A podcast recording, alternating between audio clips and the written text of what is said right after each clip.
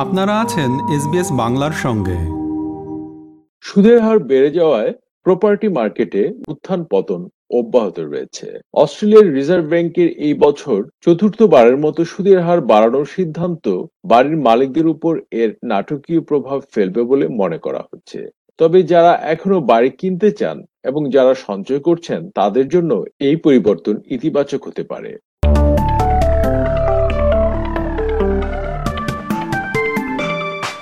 Reserve bank of Australia official cash rate পঞ্চাশ basis point বাড়িয়েছে কারণ এটি মুদ্রাস্ফীতি ছয় থেকে কমিয়ে দুই থেকে তিন শতাংশের মধ্যে ফিরিয়ে আনতে চায়।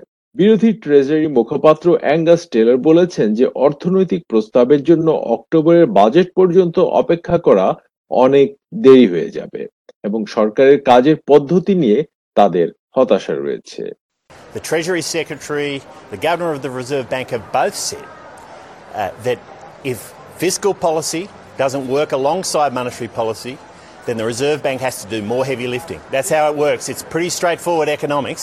Australian property আংশিকভাবে ভ্যারিয়েবল রেটে কেনা যেতে পারে এবং ক্রেতাদের ক্ষেত্রে এই ধরনের হঠাৎ পরিবর্তন তাদের জন্য ঝুঁকিপূর্ণ করে তোলে বিশেষ করে যারা সাম্প্রতিক বছরগুলোতে বাড়ি কিনেছেন তাদের জন্য এর প্রভাব সুদূর প্রসারী এই বছর অস্ট্রেলিয়ার রিজার্ভ ব্যাংক আরবিএ টানা চতুর্থবারের মতো এই ক্যাশ রেট বাড়িয়েছে এবং উপর্যুপরি তৃতীয়বার পঞ্চাশ বেসিস পয়েন্ট বাড়ালো।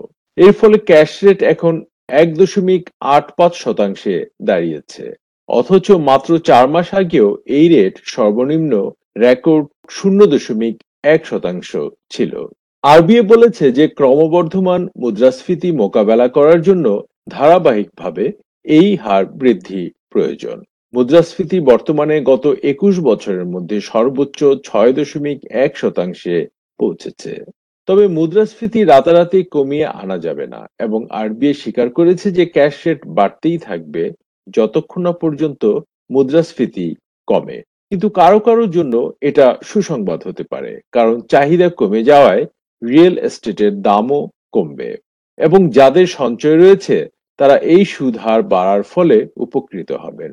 বিশেষ করে যারা তাদের জীবনযাত্রার খরচের জন্য ব্যাংকের সুদের উপর নির্ভর করেন। এএমপি ক্যাপিটালের সেন অলিভার ব্যাখ্যা করে বলেন, উচ্চ সুদের হার মানে উচ্চ আমানতের হার। তাই অবসর প্রাপ্তদের জন্য এটি বেশ ভালো খবর। এবং আমি মনে করি, যারা বাড়ি কিনতে চান, তাদের জন্য সুখবর হলো বাড়ির দাম দ্রুত হ্রাস পাচ্ছে কারণ সুদের হার বৃদ্ধি পাচ্ছে তাই এটি মানুষের মজুরির সাথে সামঞ্জস্য রেখে বাড়ি কেনা আরও সহজ হবে Higher interest rates do mean higher bank deposit rates, so that's pretty good for self funded retirees. And I guess the other silver lining in the cloud of all of this is that property prices are now falling rapidly, and as, as interest rates go up, it's going to make housing more affordable relative to people's wages.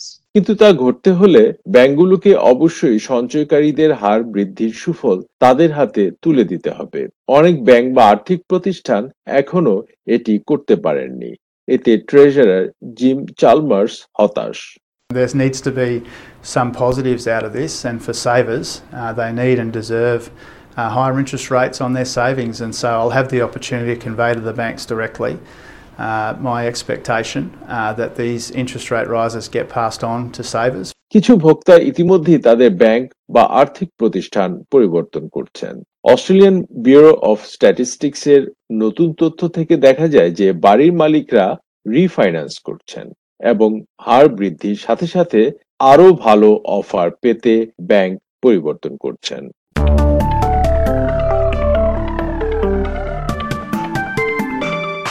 সুদের হার বৃদ্ধি এবং এর প্রভাব নিয়ে প্রতিবেদনটি শুনলেন। SBS নিউজের জন্য এটি তৈরি করেছেন জুলিয়ান উইলেট এবং বাংলায় উপস্থাপন করলাম আমি শাহান আলম। আপনারা আছেন এসবিএস বাংলার সঙ্গে।